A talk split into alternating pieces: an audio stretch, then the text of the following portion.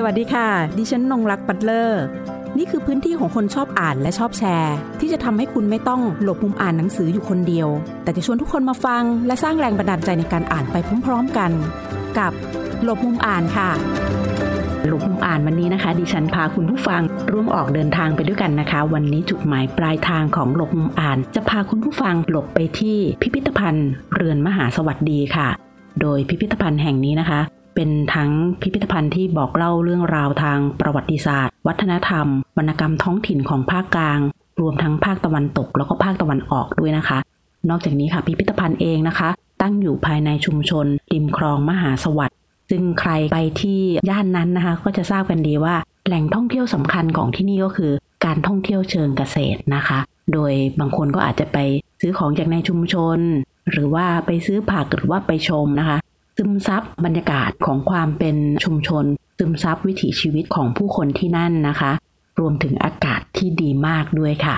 วันนี้ค่ะดิฉันจะคุยกับผู้ช่วยศาสตราจารย์ ดร อภิลักษ์เกษมผลกูล อาจารย์นะคะ เป็นทั้งอาจารย์สอนที่คณะศิลปศาสตร์ มหาวิทยาลัยมหิดล เป็นทั้งผู้ก่อตั้ง เป็นเจ้าของ เป็นพันธารักษ์นะคะ แล้วก็เป็นคนที่หาหลายสิ่งหลายอย่างเข้ามาเพื่อจัดแสดงภายในพิพิธภัณฑ์เรือนมหาสวัสดีแห่งนี้ค่ะ โดยอาจารย์นะคะจะมาเล่าถึงประวัติศาสตร์ของพื้นที่ค่ะ แล้วก็เชื่อมโยงกับชุมชน เชื่อมโยงกับผู้คนชาติพันธุ์ อาหารแล้วก็วัฒนธรรมนะคะ ก่อนที่จะไปคุยกับอาจารย์ เดี๋ยวเราต้องให้อาจารย์นะคะนำชมสักเล็กน้อยนะคะ จริงๆ ดิฉันให้นำชมทั้งเรือนนะคะแต่ทีนี้ว่ารายการของเรามีเวลาจำกัดก็เลยตัดตอนมาให้กับคุณผู้ฟังได้ฟังในบางช่วงนะคะแล้วหลังจากนั้นค่ะ เราจะคุยกับอาจารย์อย่างเต็มรายการนะคะ ในวันนี้กัน เดี๋ยวเราตามอาจารย์ไปเลยค่ะ ว่าอาจารย์จะให้ชมตรงไหนบ้างนะ เอามาเป็นน้ำจิ้มเรียกน้ำย่อยกันก่อนค่ะ คืออันนี้เนื่องจากคลองมหาสวัสดิ์ก็จะเป็นคลองในสมัยรัชกาลที่สี่เราก็เลยเชิญรูปรัชกาลที่สี่มาตั้งให้เป็นประธานเพราะว่าเวลาพูดถึงนครปฐมอะค่ะคนเป็นนึกถึงรัชกาลที่หกแล้วลืมรัชกาลที่สี่ซึ่งถ้าไม่มีรัชกาลที่สี่อะความเจริญจะไม่พุ่งมาถึงนครปฐม เพราะนี่คือขุดคลองจากกรุงเทพไปออกแม่น้ำนครชัยศรีแล้วขุดคลองเจดีย์บูชาต่อเข้าไปถึงพระปฐมเจดีย์ค่ะถึงได้ไปสร้างสนามจันทร์ได้สบายๆแล้วจริงๆถ้ามีวังก่อนนั้นคือวังปฐมนครอืมก่อนที่จะสร้างวังสนามจันทร์แล้วก็อีกโครงหนึ่งในที่ห้าค่ะซึ่งพอหลังจากนั้นที่สี่ขุดคลองอาสวรรค์แล้วอะนั่นก็ขุดคลองแยกก็คือคลองทวีวัฒนาคลองนราพิรมมันก็เลยเป็นมหาสวัสดีทวีวัฒนาแล้วก็นราพิรม พร้อมกันชื่อคลองกันซึ่งก็คือพระนามพอมหาสวัสดีเนี่ยขุดในสมัยที่สี่ค่ะก็เหมือนเป็นความหมายที่มันแทนเป็นสัญลักษณ์ของรัชกาลที่สี่พอขุดในสมัยรัชกาลที่ห้าก็เลยใช้พระนามของพระอัครมเหสีทั้งสองพระองค์ของรัชกาลที่สี่มาตั้งเป็นของพมีพัฒนาคือพระนามโสมนัสวัฒนาวดีกับพระนามรับเอยธรรมราพิรมก็เป็นที่มาของของนราพิรมก็จะเห็นว่า มันมีความหมายสอดคล้องกันด้วยความที่บริเวณเนี้ยเป็นบริเวณเรียกว่าสารนประจอบซึ่งก่อนหน้าเนี้ยในนิราชพระปฐมของมหาฤกษ์เนี่ยพูดถึงว่ามันเป็นที่อยู่ของคนจีน เป็นที่อยู่ของขุนพระอากรนะที่เกี่ยวกับอากรปักเบี้ยเพราะฉะนั้นเรือนเนี่ยจึงสร้างเป็นเรือนขุนนางไทยแต่ตกแต่งด้วยความเป็นจีนเพราะขุนพักเนี่ยเป็นจีน เพราะฉะนั้นโต๊ะเนี้ยก็เลยทำเป็นเครื่องโต๊ะแบบจีน บูชากษัตริย์ไทยแล้วก็เนี่ยคลองมหาสวัสดิ์เนี่ยก็ปากคลองก็จะมีวังมหาสวัสดิ์ของหม่อมเจ้าเพิ่มที่เป็นรูปของจนเนี่ยเนี่ยครับคือหม่อมเจ้าเพิ่มและวังกับหม่อมหัวซึ่งก็เป็นพ่อของเจ้าจอมสกัดและดาวันอ๋อส่วนตอนนั้นเนี่ย มันก็จะมี มายาคติเรื่องชื่อคลอง ซึ่งคนก็เข้าใจว่า คือชาวบ้านก็ไปเล่าๆว่าคลองมหาสวัสดิ์ชื่อมหาสวัสดิ์ต้องมีพระเป็นมหาชื่อสวัสดิ์อืมมาขุดคลองอะไรอย่างเงี้ยเราก็บอกอืมมันไม่ใช่นะเราอ่านมา มันก็บอกว่าขุดในสมัยที่สี่อะไรเงี้ยจนถึงผมก็ต้องไปนั่งอ่านที่หอสมัยเหตุของชาติอืมอืมจนมีหลักฐานมายันว่าเนี่ยพระราชทานนามคลองเมื่อวันนี้เท่านี้พศนี้อะไรอย่างเงี้ยตอนขุดคลองมหาสวัสดิ์เนี่ยครับมันทำให้คนเนี่ย ตั้งนามสกุลตัวเองว่า มีคำว่าสวัสดิ์อยู่ในนามสกุลอืมเพราะฉะนั้นเมื่อปีที่แล้ว เมื่อปีนะครับ เราเลยจัดงานวันมหาสวัสดีขึ้นอืมก็เป็นที่ระลึกของวันเปิดคลองอืมแล้วเราก็เชิญคนที่นำไปสู่สวรรค์มาประทับรอยมือที่มีคำว่าสวัสดิ์อยู่ในนามสกุลอืมก็เป็นคอลเลกชันเพราะมันมีทั้งหมดประมาณ 40 กว่าสวัสดิ์จะเป็นเงินคนด้วงในสมัยรัชกาลที่สี่อืมนะครับก็จะเป็นปลามงกุฎอืมอืม แล้วก็อันนี้ก็เป็นหอยเบี้ยที่ชาวบ้านคลองมหาสวัสดิ์มีให้มานะครับอันนี้ก็เป็นเงินคลองมหาสวัสดิ์แล้วก็อันนี้เนี่ยจะเป็นเซตที่เราเซตขึ้นมาตามคำบอกเล่าอืมว่าตอนที่เสด็จไปที่ปากคลองมหาสวัสดิ์เนี่ยโปรดให้หม่อมเจ้าเพิ่มเนี่ยทำชุดพระกยาเสวยเนี่ยด้วยไม้ตาลกับกะลามะพร้าวให้เหมือนกับว่ามาปิกนิกในสวนเลยนะครับอันนี้ก็คือหม้อตาลที่เขาใช้ทำน้ำตาลนะครับนครชัยศรีนะ นึกถึงขนมหม้อแกงนะครับขนมหม้อแกงว่าทำไมมันเป็นเหลี่ยมจริงๆมันมาจากหม้อเนี่ยครับเพราะฉะนั้นเนี่ยชาวแถวเนี่ยจะทำน้ำตาลนครชัยศรีทำน้ำตาลพื้นตรงเนี้ยก็จะเป็นนาฝั่งพุทธมณฑลจะเป็นนาแล้วพอคว่ำเนี่ยมันก็คือหมวกทรงหม้อตามตอนนี้ก็จะเป็นได้กิจจาสมัยที่ห้าที่หกอะไรอย่างเงี้ยค่ะก็มีของรอห้ารอหกใช่ใช่ครับแล้วจะทำให้เห็นถึงพระรูปแล้วอย่างที่สี่ตอนตอนเสด็จจะมาก อันนี้คือเสด็จที่วัดโพ หน้าวัดโพให้เห็นว่าเนี่ยทางบกเป็นอย่างเงี้ยอืมอืมเพราะฉะนั้นเนี่ยถ้าท่านเสด็จทางบกอะมันจะลำบากเพราะฉะนั้นถ้าทางน้ำเนี่ยมันจะสะดวกกว่าอืมอืมอะไรนั่นเป็นที่มาของการขุดคลอง ตอนนี้นะคะดิฉันกับอาจารย์อภิรักษ์นะคะ ก็ขยับมานั่งคุยกันที่ศาลาริมน้ำนะคะ ริมคลองมหาสวัสดิ์นะคะ มองไปก็จะเห็นทั้งพิพิธภัณฑ์เรือนมหาสวัสดีนะคะ แล้วก็มองไปอีกฝั่งค่ะ ก็จะเห็นเส้นทางนะอาจจะไม่ได้เห็นรางรถไฟแบบชัดเจนนะคะ แต่เดี๋ยวสักครู่ค่ะ เดี๋ยวระหว่างคุยมีแน่นอนค่ะ รถไฟจะมาทุก 10 นาทีนะคะ ก็จะเคลื่อนตัวผ่านเคลื่อนตัวผ่านนะคะทำให้เราได้เห็นมิติของเวลานะคะ ที่เกิดขึ้นในพื้นที่แห่งนี้ก็คือคลองมหาสวัสด์นะคะ อาจารย์จะมาเล่าให้พวกเราฟังค่ะ ว่าอาจารย์มีแรงบันดาลใจอะไร มีปณิธานอะไร ถึงลงทุนลงแรง ลงทุนความรู้ลงทุนใจนะคะ เพื่อก่อตั้งพิพิธภัณฑ์เรือนมหาสวัสดีขึ้นที่ริมคลองมหาสวัสด์แห่งนี้ค่ะ ครับก็ต้องบอกว่าด้วยความที่เราทำงานที่มหาวิทยาลัยมหิดลนะครับ แล้วเราก็เป็นนักคติชนวิทยา รับหน้าที่ในการสอนเกี่ยวกับเรื่องวัฒนธรรม เรื่องเกี่ยวกับพิธีกรรมตำนานนิทานเพลง ประวัติศาสตร์ท้องถิ่นอะไรเงี้ยนะครับ ก็เลยทำให้พอเรามาแล้วเราก็พาเด็กๆมารู้จักพื้นที่รอบๆมหาวิทยาลัยนะครับ ก็ตั้งแต่เริ่มทำงานเลย เพราะฉะนั้นเราก็รู้สึกว่า ก่อนที่เราจะไปรู้จักคนอื่นเนี่ยเรารู้จักพื้นที่รอบๆเราก่อนไหมแล้วเรามีศักยภาพที่จะทำอะไรช่วยอะไรให้เขาได้ เพราะว่าเขาก็เป็นเหมือนกับเพื่อนบ้านของมหาวิทยาลัย หลังจากนั้นก็เหมือนถูกตก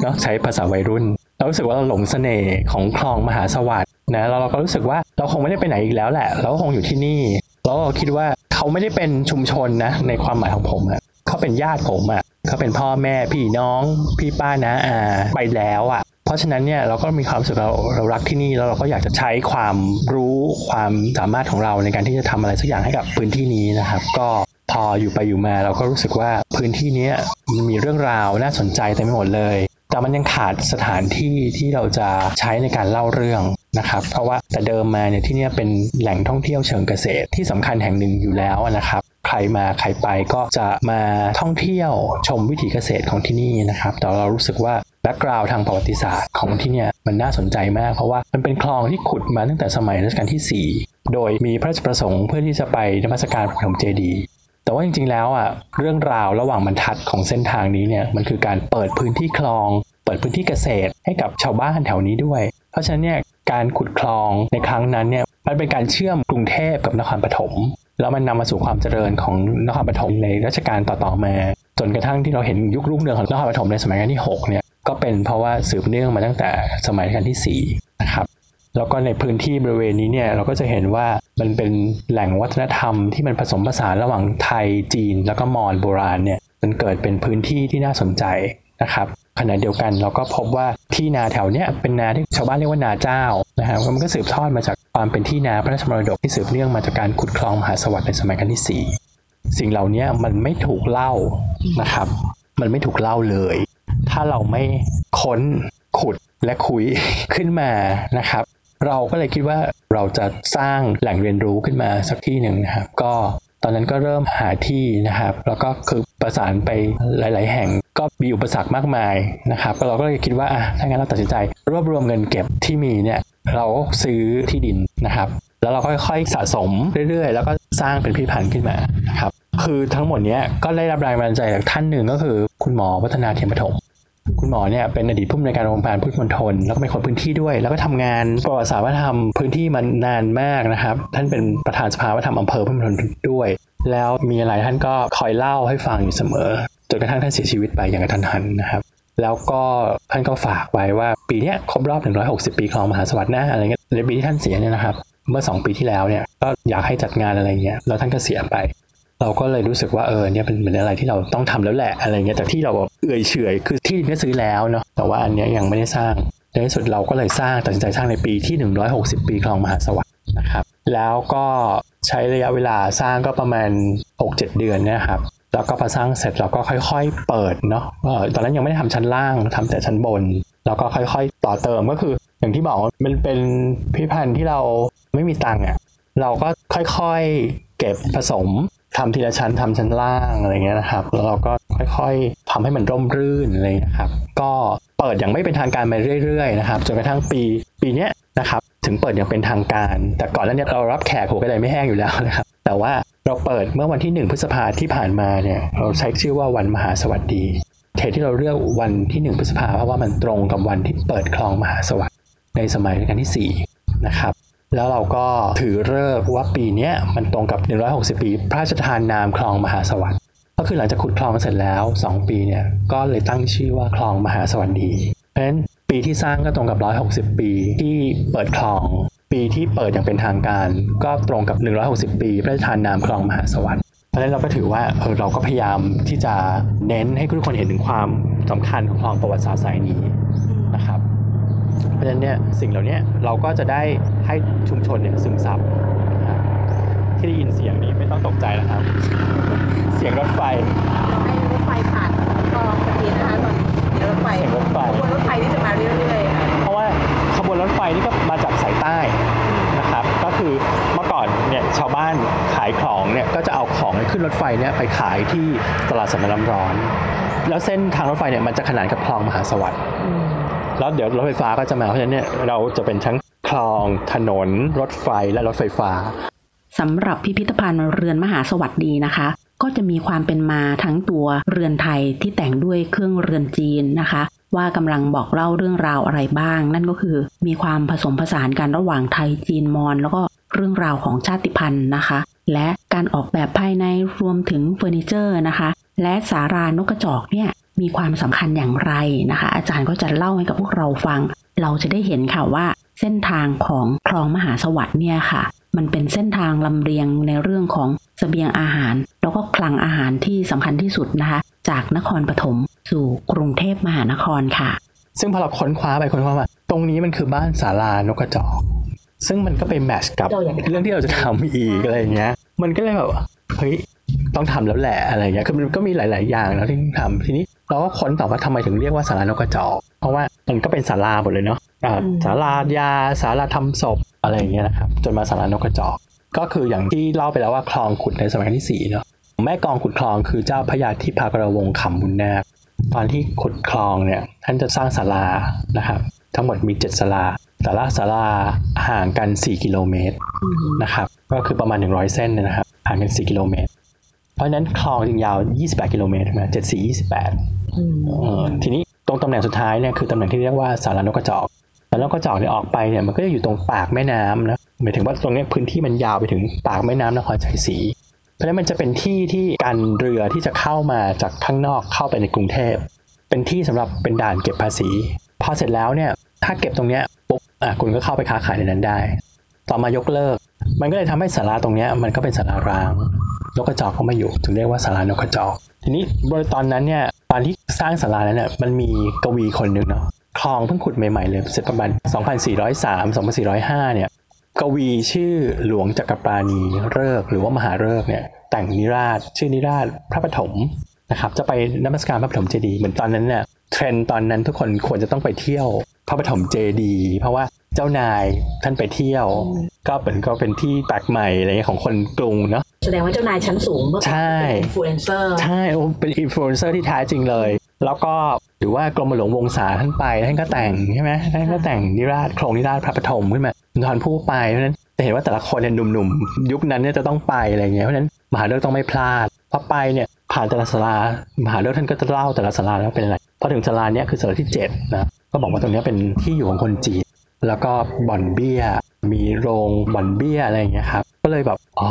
เป็นอย่างนี้เอง แล้วก็ตรงนี้เนี่ยคนที่ดูแลบ่อนเบี้ยก็คือขุนพัดตำแหน่งขุนนางเรียกว่าขุนพัดอากร เพราะฉะนั้นเนี่ยเราก็เลยเอามาดีไซน์ในการที่จะวางรูปแบบของเรือนมหาสวัสดีนะครับว่ามันต้องเป็นเรือนขุนนางไทยในสมัยรัชกาลที่ 5 ที่6อย่างเงี้ยนะครับแล้วก็เป็นเฟอร์นิเจอร์แต่งด้วยจีน เพื่อให้สอดคล้องกับบุคลิกของคุณพัดนะครับเพราะฉะนั้นเนี่ยมันจะเป็นเรือนไทยที่แต่งด้วยเครื่องเรือนจีน ทีนี้ส่วนความเป็นมอญเนี่ยมันจะไปแทรกอยู่ในการทำสวนโบราณนะครับแล้วจริงๆความไทยจีนมอญเนี่ยมันแทรกอยู่ในลักษณะที่เรียกว่าเกษตรผสมผสานด้วย เพราะว่าคนไทยทำนาเนาะคนมอญทำสวนผลไม้ยืนต้น จีนทำสวนผัก ซึ่งที่เนี่ยที่นครชัยศรีเนี่ยหรือสัมพรานเนี่ยมันคือ ถิ่นที่ทำสวนผลไม้มาแต่โบราณ ในหลักฐานประวัติศาสตร์ก็บอกว่าแหล่งที่ปลูกส้มโอที่ดีที่สุดก็คือที่อ้อมน้อยเนาะยาวมาเรื่อยๆนครชัยศรีขณะเดียวกันเนี่ยตอนนั้นจะเป็นช่วงที่จีนอพยพมาสร้างบ้านเขาเรียกว่าบ้านตลาดใหม่ ปัจจุบันก็คืออำเภอสัมพรานเนาะแล้วก็จีนพวกนี้มาสร้างตลาดตรงนี้นะแล้วจากนั้นก็ต้องมาทำอะไร ก็ต้องมาเป็นเขยไทย จริงๆไม่ใช่เขยไทยหรอกมันเป็นเขยมอญมอญมอญไทยๆเนี่ยตรงนั้นเนี่ยเพราะว่ามอญอยู่มาตั้งแต่โบราณแล้วแล้วก็เป็นไทยเพราะฉะนั้นเนี่ย ตรงนั้นเนี่ยพ่อตาแม่ยายเขาทำอะไรเขาก็ปลูกผลไม้กับทำนา คนจีนมาทำอะไรมาปลูกผักแซม มาเลี้ยงหมู คือมันเลยทำให้เห็นถึงความกลมกล่อมนะแล้วนี่แหละว่าทำไมนครปฐมมันถึงเป็นเหมือนกับว่าเป็นเสบียงอาหาร เป็นคลังอาหารที่สำคัญของกรุงเทพก็มันเพราะว่ามันมีความกลมกล่อมตั้งแต่เรื่องของชาติพันธุ์ที่มันเข้ามาอยู่แล้วอะไรครับทีนี้มันจะมีอีกอันหนึ่งซึ่งเวลามันมีติ่งห้อยท้ายนะคะพอพูดถึง พิพิธภัณฑ์แห่งนี้เนี่ยมันก็จะมีคำว่าเป็นคล้ายๆหอประวัติศาสตร์ แล้วก็หอจดหมายเหตุวรรณกรรมภาคตะวันออกและภาคตะวันตกอ่าตรงนี้แหละต้องให้อาจารย์เล่าที่มาแล้วว่ามันเอามารวมกับความเป็นปฐมบทของวรรณกรรมของนครปฐมทางนครชัยศรีมณฑลนครชัยศรีได้อย่างไรครับ อันนี้ก็อาจจะเป็นเรื่องส่วนตัวผสมด้วยเนาะเพราะว่าตัวเองพื้นเพเป็นคนเมืองตราด นะครับแล้วเราก็เก็บข้อมูลภาคตอนออกมาตั้งแต่เด็กเลยอะเราเขียนข้อมูลประวัติศาสตร์วัฒนธรรมภาคตอนออกมาตั้งแต่แบบอยู่ปริญญาตรี แล้วก็อาจจะมีข้อมูลที่เป็น primary source เนี่ยอยู่พอสมควร ก็เลยคิดว่าใครที่จะทำเรื่องนี้ก็มาค้นที่นี่ได้นะครับเราก็ยินดีแล้วพื้นที่ตรงนี้นครปฐมก็จัดอยู่ในพื้นที่ภาคตะวันตกนะครับแล้วก็พอดีว่าตัวเองก็เล่นข้อมูลภาคกลางทั้งหมดอยู่แล้วนะครับ เพราะฉะนั้นเนี่ยแล้วเราก็มีหนังสือที่เป็นภาคกลาง ในทั้งประวัติศาสตร์ท้องถิ่นทั้งวัฒนธรรมท้องถิ่นโฟกลอคติชนวิทยาเนี่ยอยู่พอสมควรเลย เราก็คิดว่าเราก็เลยจะเป็นแหล่งค้นคว้าอันนี้ได้นะครับขณะเดียวกันเราก็เก็บรวบรวม สมุดไทย ใบลาน สมุดฝรั่งที่เป็นองค์ความรู้ของภาคกลาง ซึ่งจริงๆแล้ว definition ของคำว่าภาคกลางในความหมายของที่เนี่ยเราก็คือเรารวมภาคตะวันตกและภาคตะวันออกด้วย แต่เรากลัวคนไม่รู้เพราะว่าบางทีคนน่ะ ไม่รู้ว่าจะใช้เกณฑ์ไหนนะจริงๆพอเราอยู่ทางวัฒนธรรมอะเราก็จะบอกว่าเราใช้มิติวัฒนธรรมใช้มิติวัฒนธรรมในการที่เราจะแบ่ง เพราะฉะนั้นเนี่ยภาคกลางของเราเนี่ยรวมไปถึงภาคตะวันตก และภาคตะวันออก เราไม่ได้ใช้เกณฑ์มหาดไทย พิพิธภัณฑ์เรือนมหาสวัสดีนะคะ ได้สะท้อนเรื่องราวการทำงานกับคนในชุมชนด้วยนะคะ โดยอาจารย์อภิรักษ์เองค่ะ จะมาเล่าถึงการทำงานกับชุมชน เพราะว่าอยู่ในพื้นที่มาอย่างยาวนานนะคะ ว่ามีวิธี ผูกใจมัดใจกันอย่างไร จนกลายเป็นมหามิตรที่ดีต่อกัน เป็นเพื่อนบ้านที่ดีต่อกัน เป็นเหมือนญาติพี่น้องที่ทำงานร่วมกันมาอย่างยาวนาน แล้วก็มีน้ำใสใจจริงต่อกันนะคะ เป็นมิตรภาพที่งดงามมากเลยค่ะ จริงการทำงานในชุมชนเนี่ยอย่างแรกเลยมันต้องมีใจความรู้ไม่ต้องมาหรอกบอตรงๆ ความรู้ไปหาเอาข้างหน้า ใจเนี่ยต้องมาก่อนเลย แล้ว อย่าพูดเรื่องเงินทอง อย่าพูดเรื่องเวลาอะไรอย่างเงี้ยคือถ้าให้ใจแล้วมันอย่างอื่นมันก็ต้องไปพร้อมๆกันอะแล้วก็ทำงานชุมชนเนี่ย เวลาคุยกันแล้วเนี่ย มันคงไม่ได้คุยครั้งเดียวจบ เราต้องไม่คิดว่าเขาเป็นผู้บอกข้อมูล เราต้องคิดว่าเขาเป็นญาติ แล้วเอาใจเขามาใส่ใจเราสำคัญมากเลย เพราะว่าทุกคนเนี่ยจะชอบมาแล้วไม่นัดชาวบ้าน คือนึกจะมาก็มาคิดว่าทุกคนเขาว่างเพื่อเรา คิดว่าเขาว่างเพื่อเราอะไรเงี้ยแต่ถ้าใครมาจู่โจมสัมภาษณ์เรา เราก็ไม่โอเคเหมือนกันอะไรเงี้ยในขณะเดียวกันชาวบ้านเขาก็มีธุระของเขาเหมือนกัน แล้วมามาบ่อยๆ มาในช่วงที่ควรมา อันนี้ก็สำคัญเหมือนกันนะเรื่องศิลปะเรื่องของจังหวะอะไรเงี้ยว่าควรจะมาช่วงไหนอะไรเงี้ยเช่น ไปทำบุญที่วัดงานบวชงานแต่งงานศพนี่อภิรักษ์ไม่เคยขาดเลยนะครับ จนเขาคิดว่าผมมามาหาเสียงแล้วผมไม่ใช่อะไรเงี้ย ซึ่งก็ปฏิบัติมาอย่างต่อเนื่อง 17 ปี จนทุกคนก็คิดว่าไม่มีใครรู้เลยว่าผมอะไม่ได้เกิดที่คลองมหาสวัสดิ์คืนกลายไปแล้ว ใช่ใช่ใช่ครับ ซึ่งเราก็รู้สึกว่าเออเราก็แฮปปี้เราก็ทำงานอย่างเงี้ยแล้วก็กินกับชุมชน แต่เป็นคนที่แบบเรื่องกินเรื่องใหญ่นะเพราะฉะนั้นเวลาไปเนี่ย เราก็จะเข้าครัวกันเลย ไปสวัสดีแม่ครัวอะไรเงี้ยเราก็พอเราจะได้เรื่องได้ราวจากในนั้นเยอะพอสมควรอะไรเงี้ยครูก็เคยสอนเหมือนกันนะที่น่าสนใจคือครูบอกว่า คนที่เป็นตัวประสานที่ดีที่สุดของชุมชนคือพระ เพราะฉะนั้นเนี่ยเราเข้าหาทางพระก่อน ถ้าหลวงพ่อเอ็นดูอ่าเราก็สบายละทุกคนก็เห็นว่าเออ เราเข้ากับหลวงพ่อได้อะไรเงี้ย แต่ถ้าเราเข้ากับพระไม่ได้เนี่ย นี่ก็ลำบากเหมือนกันอะไรเงี้ยครับ การลงภาคสนามอะมันก็เหมือนกับการจีบแฟนอะถูกไหมถ้าวันแรกคุณจะให้เขาบอกรักคุณเหรอ คุณจะขอเขาแต่งงานเลยเหรออะไรเงี้ย คุณก็ต้องค่อยๆ ถูกไหมครับ แล้วคุณก็ต้องใช้ศิลปะในการจีบอะ คุณจะให้เขารับรักเลยได้ยังไงอะไรเงี้ยโอเคมันอาจจะมีคนตอบ ซึ่งมันก็แน่นอนมันอาจมีคนรักที่ใจง่ายอย่างนั้นก็อาจจะมีก็ได้แต่มันก็ไม่ได้ซะทุกคนถูกไหมครับเพราะฉะนั้นทุกคนก็ต้องการการจีบอะไรอย่างเงี้ยซึ่งผมคิดว่ามันต้องใช้เวลาต้องใช้เวลาลงชุมชน แล้วก็ต้องให้ใจผมคิดว่าสำคัญที่สุดเลยพออาจารย์พูดบอกว่าการลงภาคสนามเหมือนการจีบแฟนนะคะเนี่ยใครมาที่นี่ก็ต้องมาจีบกันหลาย ๆ รอบนะใช่ต้องถึงมาจะจีบเข้าใจแล้วเพราะว่าข้อมูลมันเยอะ ใช่ข้อมูลใช่เยอะมาก อาจารย์สามารถเล่าเรื่องตั้งแต่ ตั้งแต่ริมคลองเลยค่ะริมฝั่งตลิ่งตรงนี้ที่นั่งคุยกันอยู่นะคะ ไปจนถึงภายในตัวอาคารของเรือนพิพิธภัณฑ์ใช่ไหมคะรวมถึงต้นไม้ต่างๆด้วย ซึ่งเล่าเชื่อมโยงถึงคติชนวิทยาความเชื่อ หรือว่าสรรพคุณของตัวต้นไม้ที่มีนะคะ ที่จะเกิดขึ้นในตรงนี้นะคะ อาจารย์ยังคิดอยากจะทำอะไรต่อไปจากนี้ไหมคะหลังจากตรงนี้แล้วเหลืออันนี้สูงสุดแล้วละมากมายล้านแปดเลยครับ เคยฟังการนำเสนองานวิจัยของอาจารย์เรื่องอาหารภาคตะวันออกอันนี้ก็อเด็ดอร่อยกันไป ต้องรออาหารที่ปักอันนี้ละครองมหาสวัสดิ์จริงก็กำลังจะทำนะฮะก็กำลังจะเขียนตำราเรื่องของอาหารกับวัฒนธรรมครับเพราะว่าพอเราทำเรื่องอาหารเราจับเรื่องอาหารมาเยอะแล้วเราก็เลยแล้วผมก็สอนวิชาฟุตลออยู่แล้วนะครับ ก็เลยคิดว่าควรจะเขียนอะไรให้เห็นชัดเจนขึ้นเลยเพราะว่า เราดูทฤษฎีฝรั่งแล้วเราก็เห็นว่าเออมีบางอย่างมันเอามาเปรียบเทียบกับวัฒนธรรมไทยแล้วเห็นอะไรชัดขึ้นว่ามันมีอะไรเพิ่มที่ต่างไปจากสังคมต่างประเทศอะไรอย่างเลยครับสิ่งที่อยากจะทำต่อไปก็คือ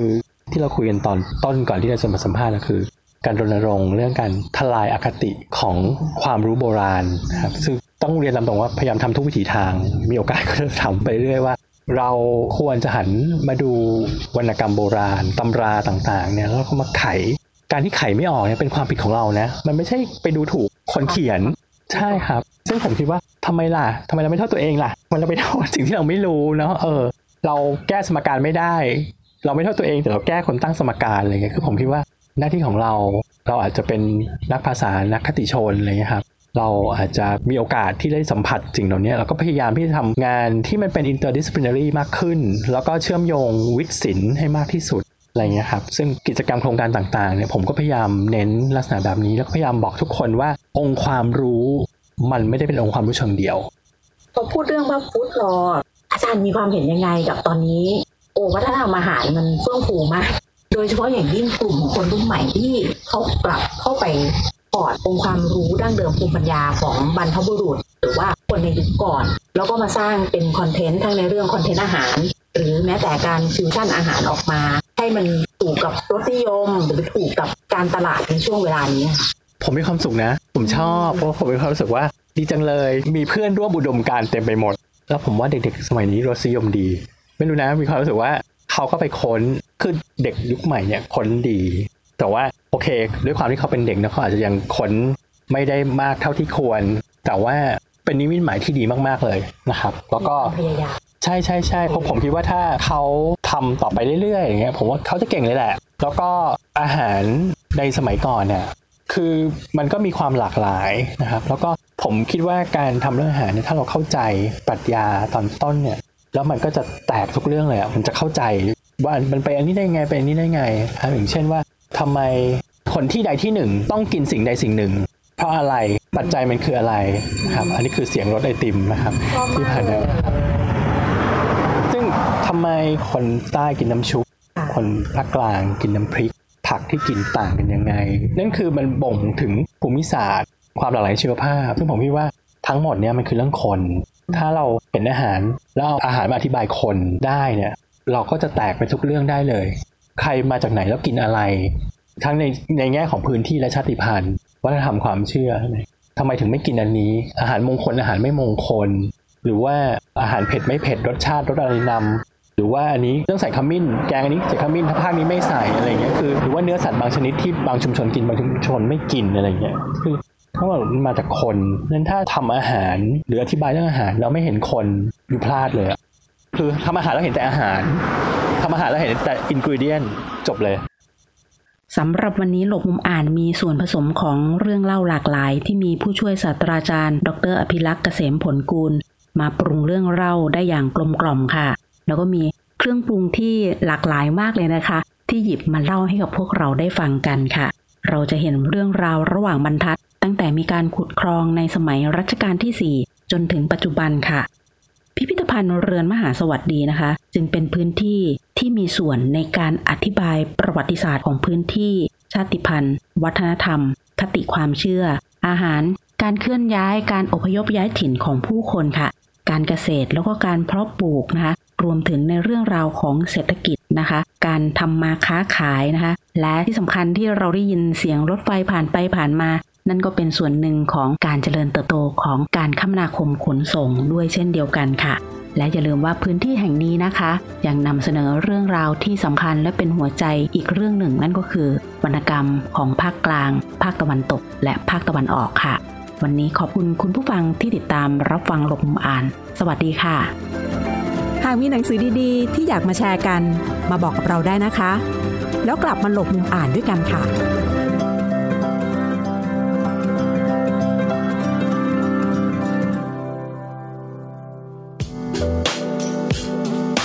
ติดตามรายการทางเว็บไซต์และแอปพลิเคชันของไทย PBS Podcast